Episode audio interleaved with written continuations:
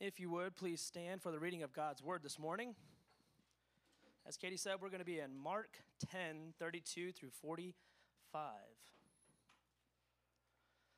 And they were on the road going up to Jerusalem, and Jesus was walking ahead of them. And they were amazed, and those who followed were afraid.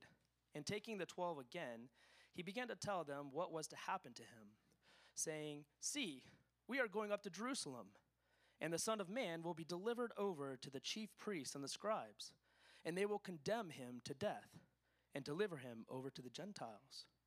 And they will mock him and spit on him and flog him and kill him. And after three days, he will rise. And James and John, the sons of Zebedee, came up to him and said to him, Teacher, we want to do for we want you to do for us whatever we ask of you. And he said to them, What do you want me to do for you? And they said to him, Grant us to sit, one at your right hand and one at your left, in your glory. And Jesus said to them, You do not know what you are asking. Are you able to drink the cup that I drink, or to be baptized with the baptism with which I am baptized? And they said to him, We are able. And Jesus said to them, The cup that I drink, you will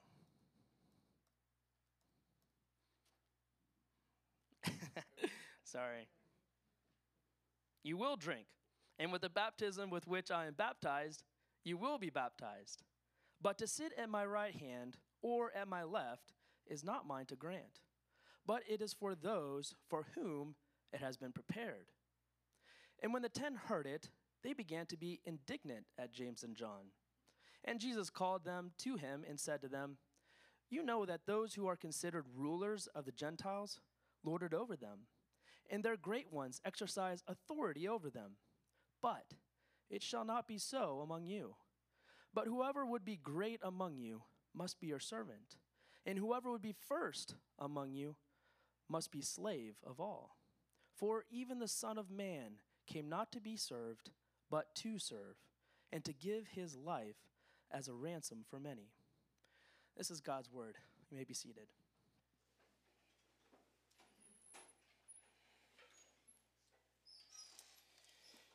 Amen. Thanks, Jesse. Um, hey, guys, welcome to church. So glad you're here with us this morning, and I'm really glad the, the screen stopped shaking too. I, I realized that it was either going to be you guys are going to be cooled off with air conditioning, or the screen is going to give you a seizure. So um, hopefully it's okay. The temperature in here is fine with you guys. Um, hey, my name is Stephen Coppenrath. I haven't met you yet. Uh, love to meet you after service. I'm the pastor here, and uh, we're just walking through Mark um, in this first year of King's Church. And so, uh, so glad you could be with us this morning as we do that. Um, as we look at Mark 10, 32 through 45, what we're going to see here is that Jesus is going to define the word greatness.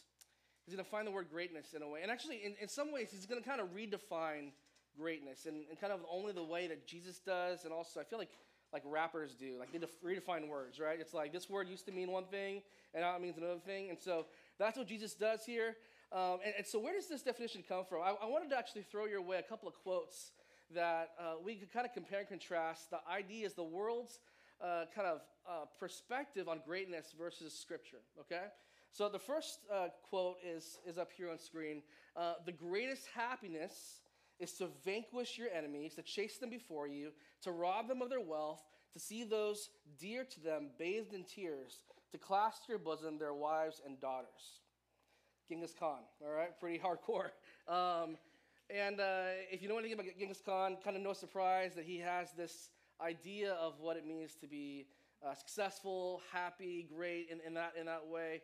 Uh, if you're familiar with that kind of 80s uh, movie arc of Conan the Barbarian, uh, he kind of has a similar thing that he pulls from uh, Genghis Khan as well. Let's look at what Paul says in Philippians 2 about Christ. Philippians 2 5 through 8. Have this mind among yourselves which is yours in Christ Jesus, who, though he was in the form of God, did not count equality with God a thing to be grasped, but emptied himself by taking the form of a servant, being born in the likeness of men. And being found in human form, he humbled himself by being obedient to the point of death, even death on a cross. There, there is a, sense that uh, as we think about greatness and success and making it, um, and I think it's a little bit more nuanced nowadays in the secular world as opposed to Genghis Khan days, but there's still this sense of like our human nature, our base desire for greatness means that we succeed when others don't, oftentimes, when it comes down to it. And there's this sense that I'm going to get mine, I'm going to climb the ladder, and I might hurt others in the wake of that as long as I'm king of the hill when it's all said and done. Now, we may not say that out loud. We may not actually like tell people that's how to become great. But for so many people, especially living kind of their lives in the secular world, that's that's the path to greatness. That's how one becomes successful. And on the other hand, we see this stark contrast of how God is calling us to understand greatness in light of Scripture, in light of Christ's example for us. And it's, it's, it's, it's stark differences, right? Uh, to be made low, to serve others, to walk in humility. And I want you to see, church, this morning that, that following Jesus is not about us getting more, but following Jesus is about Him being enough. That's something that is so important for us as believers to understand that He is, uh, he, He's the one who our hearts should be uh, looking towards. He's the object, He's the, uh, of our affection. That Christ would be all. And through the story today, we see uh, James and John, and uh, we see ourselves in this narrative as well. And if you read this story before, if you've heard these, um, these, these questions before, you'll know that there's this folly of chasing the world's kind of greatness versus Jesus offering a different type of greatness. So that's what I want to talk about this morning. And I want to answer this question very simply how to become great in the kingdom of God. How do you become great in God's kingdom? First of all, I want to point out that Jesus starts um, in this laser kind of focus on the mission. So that's the first point focus on the mission. Verses 32 to 34. Uh, it says this, and they were on the road going up to Jerusalem. Jesus was walking ahead of them, and they were amazed, and those who followed were afraid. Um, and, and, taking the twelve again, he began to tell them what was going to happen to him, say, saying, See, we are going up to Jerusalem, and the Son of Man will be delivered over to the chief priests and the scribes, and they'll condemn him to death and deliver him over to the Gentiles. And they will mock him and spit on him and flog him and kill him, and after three days he will rise. So, this is actually the third time that Jesus predicts his death in the Gospel of Mark, but this is the first time that he explicitly uses the word, the place, Jerusalem. And he starts to talk uh, in, in, specifics about not only uh, that he will die, that he will be given up to the chief priests and the scribes, but that there will be this torture involved. There will be uh, this kind of this uh, all these events leading up to his death, including Jerusalem. And and so this, these details, you see that they do different things to different groups of people. The disciples are amazed. They're amazed by the details. They're amazed by Jesus calling his shot in a way, and other people are frightened. They're afraid by what he's talking about.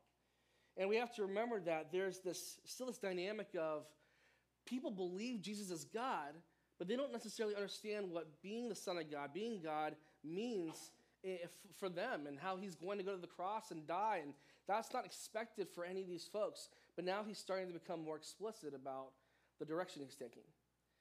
And he's, he's doing so in a way where he's kind of marching forward with like this renewed focus and, and vision and zeal. Like he's on a mission. And people are starting to take notice. And he, he describes this in two parts. He's going to be given over to the chief priests and scribes, and then also he'll be given over to the Romans and the Gentiles and all the political leaders of the day. So basically, everyone will betray Jesus at some point. And he's, he's clear. I'm going to be mocked, I'm going to be spit on, I'm going to be beaten, killed, three days in the grave, and then the resurrection. I want you to think about for a second um, would you, if you could be given this opportunity, would you take it? Would you take the opportunity to know how and when you would die? Think about that for a second. Would you, would you say yes to that? By, by show of hands, how many would say yes? I would want to know how and when I would die. Go ahead, raise your hands. I see about a third of the room. So the other two thirds of you are like, no, let's just keep that mysterious. I'm probably in the other two thirds. Um, I, I think there's this sense that Jesus is starting to be very aware that the time is coming to the end. He's starting to realize that, hey, I still have these things I want to get done. Uh, this has been accomplished already. And he starts to get more and more focused. Now, whether or not you said, yes, I'd want to know, or no, I'd rather not, let's just say you did know when and how you were going to die. Imagine for a second how focused you would be on the time you have left. You'd be laser focused on it. It would be like, man, I want to make all these days count. After probably freaking out for a while, right? You probably unravel a little bit. And then maybe in a positive spin, you're like, I want to make all these days count. I want to figure out how to spend the most amount of time with my family and friends. I want to make sure that I do all these things on my bucket list. I want to make sure that there's a sense of purpose to my life. And Jesus, uh, above anyone else, there would be this laser focus of like, man, I, I have to do these things leading up to the cross. Thinking about how much that day would mean to, to him. And I just want to remind you, church, that, that Jesus' death didn't just kind of happen to him. It wasn't something that, that was, um, you know, kind of random or, or could have happened to anybody at all. Jesus' death on the cross was the sole reason for him coming to earth to start with. And in these first uh, few verses, we see that Jesus is coming online with this timeline that God has given him. He has renewed focus, he has renewed energy and clarity. And before we skip on, I, I do want to apply this a little bit to us because I think there's this sense of if, if we had that date in mind, um, imagine the type of clarity we would have spiritually. Uh, imagine the type of clarity and how that would impact where you worked or how you spent money or, or how evangelistic you were with your neighbors and the people who are lost in your lives. And in just a small way, I want to challenge you that even though we don't know the date and when that will happen, we do know that our days are numbered. Our, our, our life isn't going to get much longer than 70, 80, 90 years. Some of you might live to 100. And, and regardless, there should be this sense of, man, my days are, are short. And, and maybe I don't know the exact date, but like Jesus, we can have a focus on what is most important in this life as we walk towards the end. Now, coming off of this great focus, we also see some great foolishness. Uh, James and John have their most embarrassing moment kind of locked up here. Sometimes we're in conversations with people, they're like, What's your most embarrassing moment? This is James and John's most embarrassing moment. Now, to be fair, we probably wouldn't be far off in thinking the same way or, or the same thing. Um, but number two, as we think about greatness in God's kingdom, number two is this beware of our selfish heart. Beware of our selfish heart. Look at verse 35. And James and John, the sons of Zebedee, came up to him and said to him, Teacher, we want you to do for us whatever we ask of you. Okay, let's pause here. What? Like, has, has that ever worked before, by the way? Try, I dare you to try that tomorrow with your boss, right? Uh, uh, students or, or, kids, try that tomorrow with your, your parents, right? Like, that would never work. In fact, actually, if my kids came up and said that, that preloads in me a no. Like, I'm, I'm immediately going to say no, probably. probably not. Whatever you're about to say, it's going to be no. Um, and, and just think about the context. Like, Jesus has just shared his most dark and terrible days are ahead. These, all these awful things are going to happen. And think about the tone of this moment and the quiet that follows. Uh, hey, Jesus, by the way, we want you to do whatever we want you to do. How do you feel about that? And, and Jesus doesn't bite. It's not his first rodeo. Look at verse 36. And he said to them, What do you want me to do for you? I'm not going to sign a blank check. What do you want me to do for you? And they said to him, Grant us to sit, one at your right hand and one at your left hand, in your glory. Basically, James and John hear Jesus say he's going to die. This is for the third time. He's predicting his death. And then in one idiotic moment, they shoot their shot and say, What about us in that situation? How does this apply to us? Teacher, uh, you're clearly the best, but we would like to propose to be second and third best. How would you feel about that, Lord? Uh, teacher, we talked about it together, and we thought the three of us could become quite a powerful group together. We, we have a lot going for us in this kind of trifecta.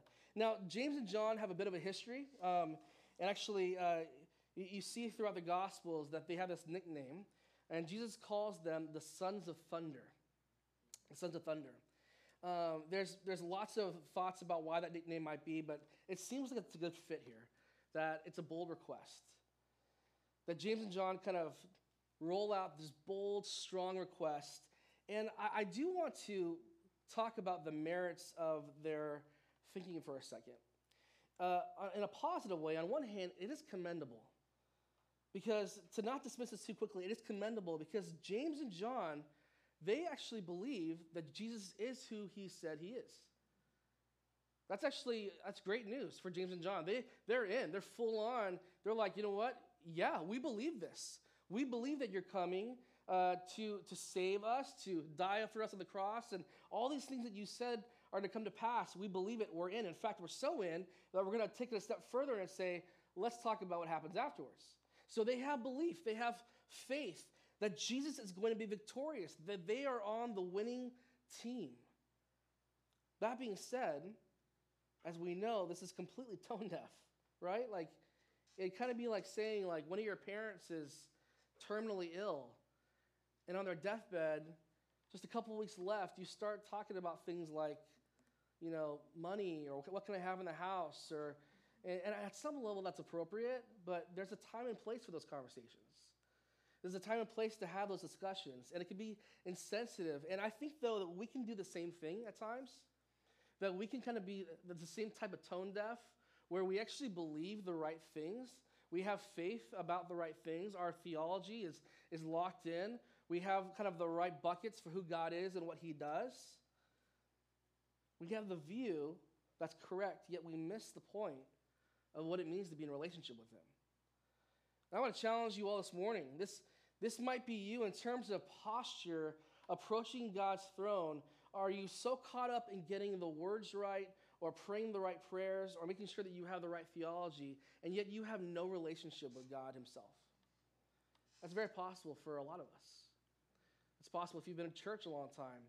You know a lot about God. You would pass those tests that maybe uh, Daniel and the, the volunteers are, are, working through as far as just trivia stuff or just those fun games you play in Sunday school. You would pass those with flying colors. But when it comes to actually, hey, do you know Jesus yourself? Do you actually know him? Do you have a relationship with him? Maybe it's a little different.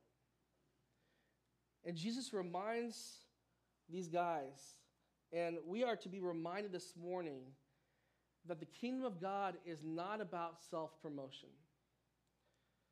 The kingdom of God is not about posturing for first place. The kingdom of God is not about personal glory and how good we can have it. The kingdom of God is, is something different. It's something that's almost upside down when it comes to how we see the world. And knowing the gospel, knowing the, the heart of the gospel will, will change you. And so this bold question, it reveals this disconnect in James and John. And so Jesus responds in verse 38. And he says this Jesus said to them, You do not know what you are asking. Are you able to drink the cup that I drink, or be baptized with the baptism with which I am baptized. Now, there's actually kind of two bits of Old Testament imagery here that, um, if you even want to highlight or underline, drink the cup and be baptized, these things are, are used very specifically by Jesus to these guys. And they would have known exactly what they were talking about. So, first of all, the cup has always been this idea of suffering. And for, for you to be poured out of that cup, it was like God's wrath being poured out over humanity or over a person specifically. And so that, that would have been an idea like, are you ready to drink the cup, to suffer the way that I'm going to suffer? That's what he's saying there. And the second thing we see is this baptism uh, notion. Now, for a second, take aside uh, our understanding of, of baptism, all right, as far as one of the ways we as Christians, first step of obedience, we get baptized, we declare to the world, to our friends, that we are with Jesus, that he has saved us. It's an awesome thing in the church. In fact, we're having a baptism in June. Uh, love to have you be a part of that. But that's not what we're talking about right now. Jesus is talking about something different. It's, it's, it's not how we view it, it's more about being overwhelmed by something. That's the idea that Jesus is saying. You are, you've been overcome by it. It's, if any of you have been surfing before, or even just kind of swam in the ocean, you've ever tried to catch a, catch a wave before, and sometimes it doesn't work out and you, you do what's called, uh, you, you wipe out, right? And so you, you don't catch the wave quite right. You start tumbling through the waves. Sometimes you hit the sand. there's pain, there's you're like you're I'm not sure what side is up and down, and there's a sense of being wiped out. That's the baptism that Jesus is talking about. Another example is actually if you're a basketball fan, I remember years ago, this is probably like 15 years ago, when Kobe Bryant was still around, there was this, this moment when Kobe, when he was playing for the Lakers, he dunked on Dwight Howard like so hard. It was awesome. It was amazing. If you guys want to look it up some, at some point, look it up. He dunks on Dwight Howard, who's like seven feet tall. And actually, the, the newspapers literally called it that he baptized Dwight. Uh, that's, that's kind of like the shade they threw at Dwight. Like they, he got baptized by Kobe coming in a new into the league. He was baptized. And so that's a little bit of what Jesus is talking about here that there's this being overwhelmed, being overcome by this great power when you are baptized, uh, being, being subject to suffering through the cup, through the wrath of God being poured out upon you. And so Jesus says, guys, you're talking about glory. You're talking about what happens at the end. You're actually talking about heaven. And this is something that I think as Christians, again, we can learn from this discourse because oftentimes we lean in so far into the good news of Jesus, which is good news for us. Praise God for the finished work of Jesus on the cross. And then we skip ahead and say, man, heaven's going to be awesome, isn't it? I can't wait till heaven happens. And there's this whole section in between where not only like could it happen, maybe it happens, the Bible says it's very clear that the life for a Christian will be hard. That there'll be suffering involved. That there'll be difficulty involved. And James and John are talking about glory, and Jesus says, I'm talking about the suffering that precedes the glory. And, and don't be so quick to, to skip over that. You want to suffer in the same way? James and John double down. And they said to him, verse 39, We are able. We're able to do that. And Jesus said to them, The cup that I drink, you will drink. And with the baptism with which I am baptized, you will be baptized. But to sit at my right hand or at my left hand is not mine to grant, but is for those for whom it has been prepared. These guys double down their arrogance or ignorance or something. I don't, I don't know. Like, like they say, sure, we can do that. And again, at, at best, it's ignorance. At worst, it's arrogance. But they say, bring it on, Jesus. Torture, death, the whole thing. We got this. And we're not sure why they respond this way, but I, I think that for whatever reason, whether they just have this bravado, the sense of like spiritual high, I'm not sure why they respond that way. Scripture isn't clear. But what I do think, seem to think is that Jesus has an opportunity here to really put them in their place, and he doesn't. And I, I love that about Jesus, is that uh, he can be really harsh and hard on those who are uh, taking advantage of people, uh, those who are out of line when it comes to putting religion and legality in front of uh, spiritual health. But when it comes to people who are well meaning and, and people who maybe even have it wrong, have kind of the, the things out of order a little bit, like James and John, um, he sees them with, with love in their eyes. And I don't know, I would have gone, I could have gone either way on this, but he doesn't humiliate them. He realizes these are dear friends, and, and he sees their future clearly. He sees what's going to happen to James and John clearly, that in fact, they will suffer and be baptized by the same hardship that Jesus will experience himself. And we know this from the tradition of church, uh, just kind of, of, of history, that James will be the first apostle who is martyred. He's killed for his faith. That John will will live out his whole life, but he'll live his life uh, lonely. And he dies on Patmos, the island of Patmos, by himself. In other words, though, in verse 39 and 40, Jesus, Jesus tells them the truth in love. He says, This is what's going to happen, and because I love you, I want you to know that this is going to be hard. In Matthew 7 14, uh, Jesus says it this way that the, the way is, is narrow. And, and in no uncertain terms, he tells James and John that you guys are on this path towards living a life of a Christian, but it's going to end with you being tortured and killed. And then ultimately, he gets back to their question about sitting at the right hand and the left hand of Jesus in heaven. And he says in verse 40 that, you know what, that's actually not my place to answer that question. It's up to the Father. And I love this because Jesus was God in the flesh. We, we know this hopefully through our time in Mark that he was actually God. He was man, but he was also God at the same time. And he says, though, ultimately, I can't, I can't answer that question because I'm living in submission to the Father. And there's some things that are hidden from me. There's some things that I don't know. And, and so Jesus embodies humility and he responds to James and John in this way. Now, I, don't want to pick on these guys too much, but it, it is important that we realize that we are just like James and John so often in our lives. We can uh, have our whole worlds, our whole lives be embodied by selfishness and narrow mindedness and entitlements. And at times, it can blind us to what is most important. What is the mission? Ultimately, it can blind us to the gospel. And so, is there any chance that your pride or your entitlement has blinded you this morning as well? Think about that for a minute. Is there an area in your life, perhaps, where you feel like you got this? Or maybe you deserve this. And because of that, it's kind of muddled you spiritually in that area. A quick test for this. Uh, and maybe you've heard this before, but if God were to answer all of your prayers, who benefits the most? Is it you? Is it people in your life? Is it those who are lost in your neighborhood? Like, there, there's kind of some ways for us to understand our entitlement in, in hard ways. And so we'd encourage you to, to understand your, uh, your selfish heart. Number three in this story is this acknowledge culture's grip on us. Again, we're trying to discover and understand how do we uh, understand Jesus' definition for greatness. Acknowledge culture's grip on us. Verse 41. And when the ten heard it, they began to be indignant at James and John. All right, let's just stop there. So at this point, guess what? Uh, a private and a kind of an embarrassing conversation has become public. This conversation has grown in maybe volume, or maybe Jesus has kind of been more demonstrative and said, "Hey guys, let's let's let's bring it in. Let's talk about this as a group." The disciples are upset.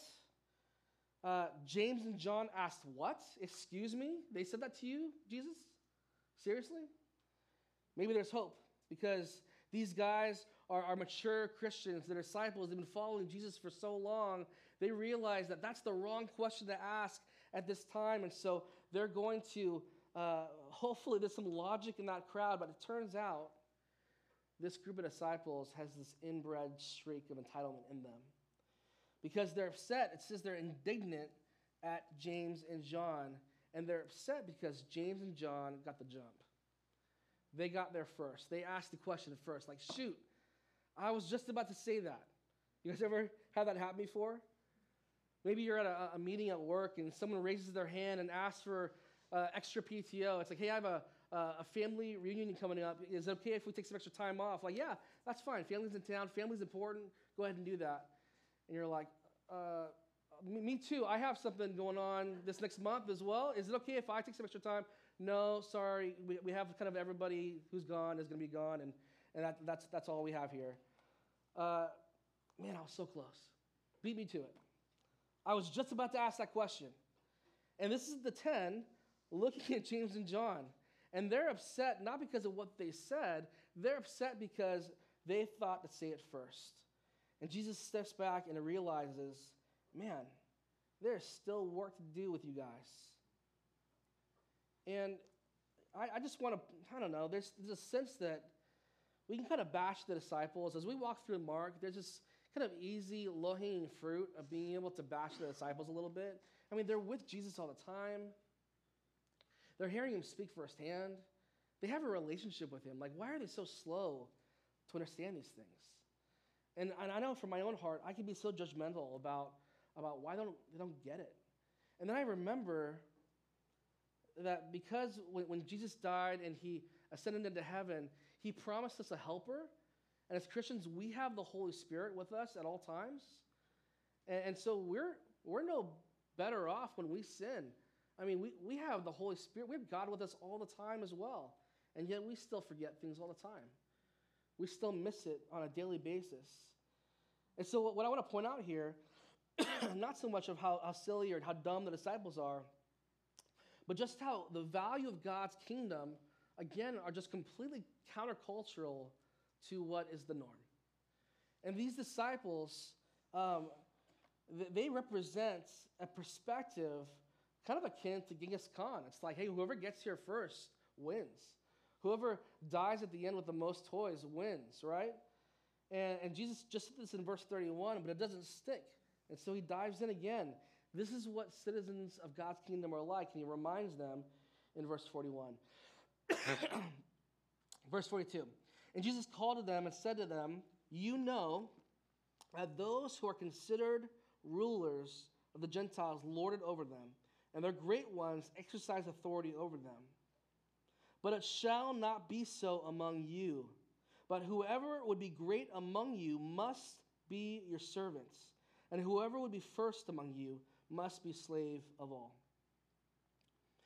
Jesus is speaking about their experience. And remember, contextually, these disciples, these Jewish disciples, they all had, had landlords, they all had bosses, they all had, there's a structure, hierarchy in place in society.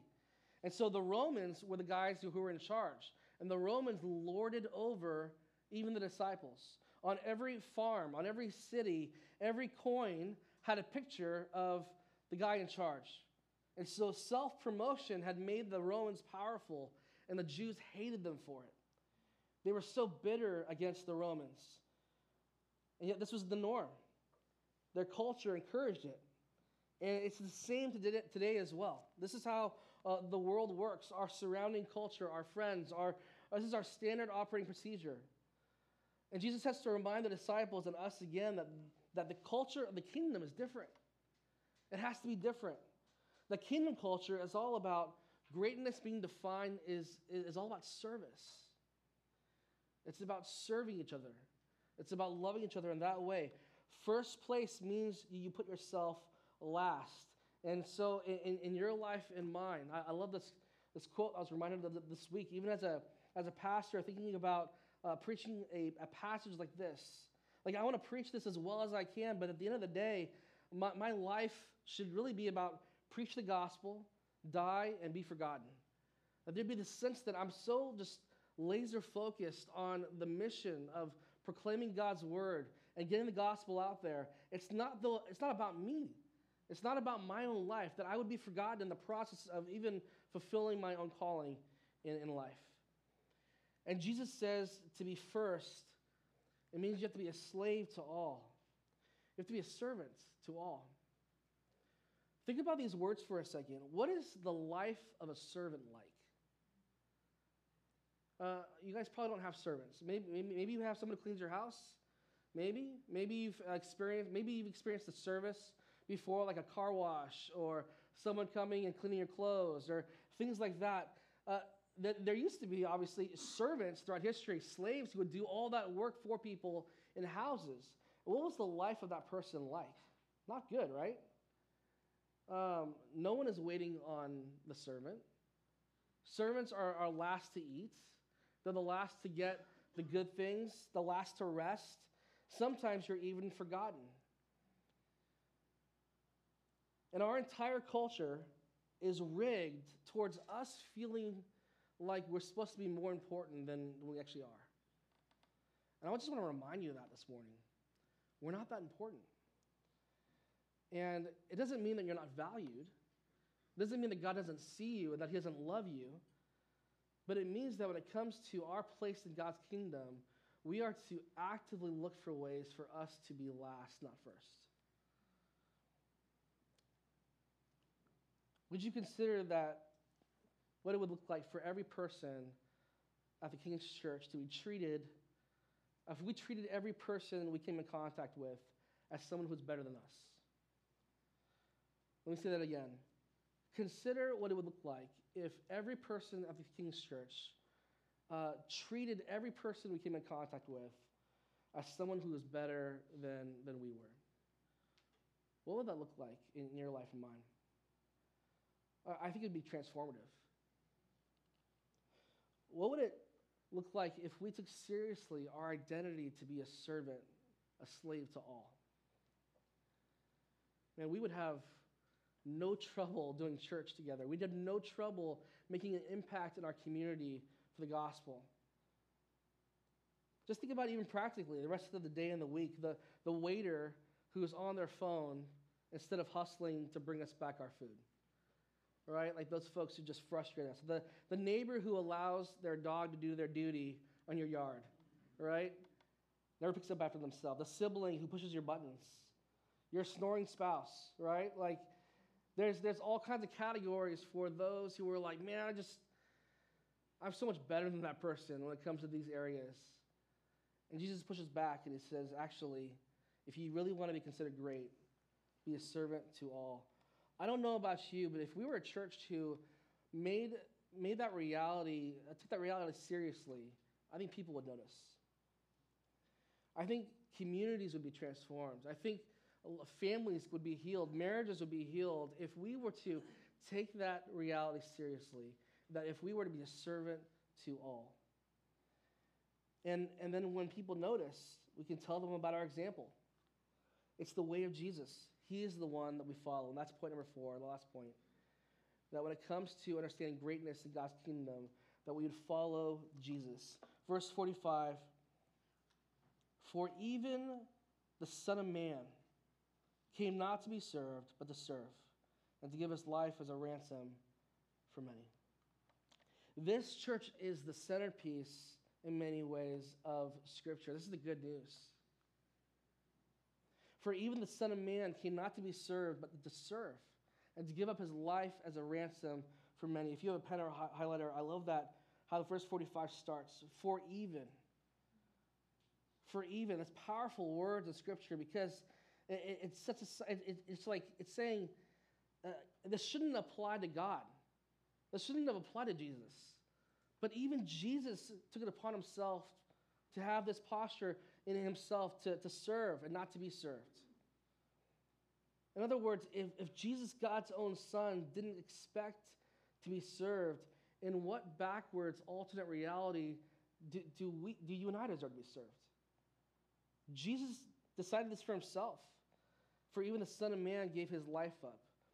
Jesus' entire earthly existence was was unfair, was harsh, was suffering and pain, and it ended with death. And Mark has told us multiple times about this, but finally, here in chapter 10, verse 45, we get the reason for his death. This is huge. Why did Jesus die? Jesus died so he could give his life up as a ransom for us so that he would die instead of us. I love that even our New City Catechism this morning points to this the substitutionary atonement of Jesus. His death paid the price for us so we didn't have to die. That's what Mark 10 45 is telling us. And if you are Christians this morning, Jesus died. He paid that ransom for you. That is good news for us. And he didn't pay that ransom in gold coins or stacks of $100 bills in a duffel bag, right? Like, that's how we think about ransom and maybe kidnapping kind of scenarios. But Jesus paid this ransom with his blood, with his own life shed on, on the on cross. And, and so we were dead without hope. And Jesus steps in and says, I'll pay that ransom. I'll pay that sin with my own life. Life for life. This is how Jesus saves us. And he points to it explicitly here in Mark 10 45. This is the heart of the gospel. And I hope you understand it this morning. And I'm speaking to you this morning. If you are new to faith, if you have been maybe walking with Jesus for the last couple of weeks or a year or so, if you uh, have grown up in church and you've heard all this before, or, or perhaps you walked in here this morning and, and you, you don't have a relationship with God at all. How does this all work? It's very simple. Know that you are a sinner. You are a sinner, and because of that sin, we have a separation from a holy God. And so, what is left? What hope is there for us? Well, there's good news that Jesus, uh, God's own Son, came to live on this earth and then to die for those sins. And so we can repent and believe in him. And when you finally do this, you are forgiven. Not just one time, like the Catholic Church thinks, not just one time for a little while until we mess up again, but forever, perpetually, you are clean in the eyes of God. That is the good news of that ransom being paid. That's how powerful that payment of ransom was. And all he asks us to do in return is to follow him. Follow Jesus. As we close this morning, I, I think that we're all following someone, right? Like we all follow people um, authors, um, dead people, right? Like books. I heard someone talking about like Jordan Peterson this morning. Uh, there, there's, there's names even nowadays that people will throw out as like, hey, I, I, I listen to them. I, I allow them to speak into my mind, into my heart. All those podcasts and thought leaders who say things the, the way that we wish we could, right? And we all have these important people in our lives. Maybe it's coaches or mentors. But one of the reasons we must follow Jesus above anyone else is because the life that he's calling us to is more radical than any other life that we've seen. It's a life that's marked by service. It's a life that's marked by humility and love for people. Not just people who look like you and think like you and vote like you, but people who are radically different than you. And that gap in lifestyle is massive. In fact, it's, it's eternal. And so James and John, again, they knew Jesus. They loved him. They even followed him. But they serve this morning as an example of what it looks like to listen to culture, to listen to the wisdom of the world, to allow um, the sense of what, is, what does greatness mean to leak into their heads, and to treasure those things more than the way of Jesus. And so this morning, as we close, let's just be a church that serves, that considers ourselves as lesser than the persons to the right and left, that defers and treats others better than ourselves, because if it's good enough for Jesus, it's certainly good enough for us too. Let's bow our heads together and pray.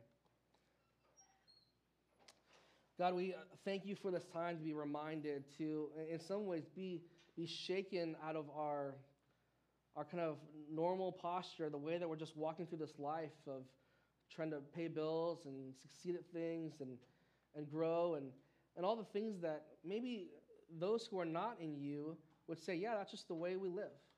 But God, I, I pray that we would be a, a, church, we'd be a people that would be uh, pointed towards better things.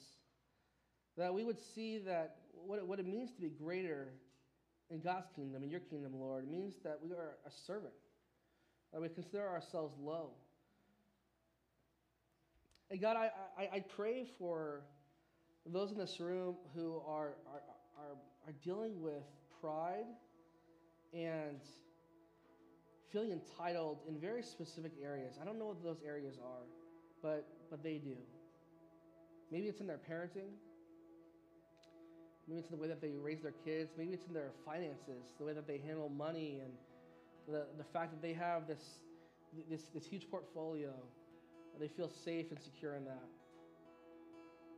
God, maybe there's this pride and arrogance in the way that they uh, their interpersonal skills, how they're great listeners or uh, great uh, employees at their, their work, whatever it is, God, you know, you know how our hearts tend to be selfish, and we think about posturing, we think about how we are great in these ways. Lord, would you remind us, God, that while you have gifted us, while you have uh, given us unique experiences, ultimately, Lord, the posture of a Christian is to, to lay ourselves low, to say we want to serve we want to serve those to our right and left. We want to serve our community. We want to always be reminded that we follow Jesus in the way of service.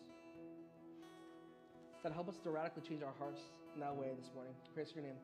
Amen.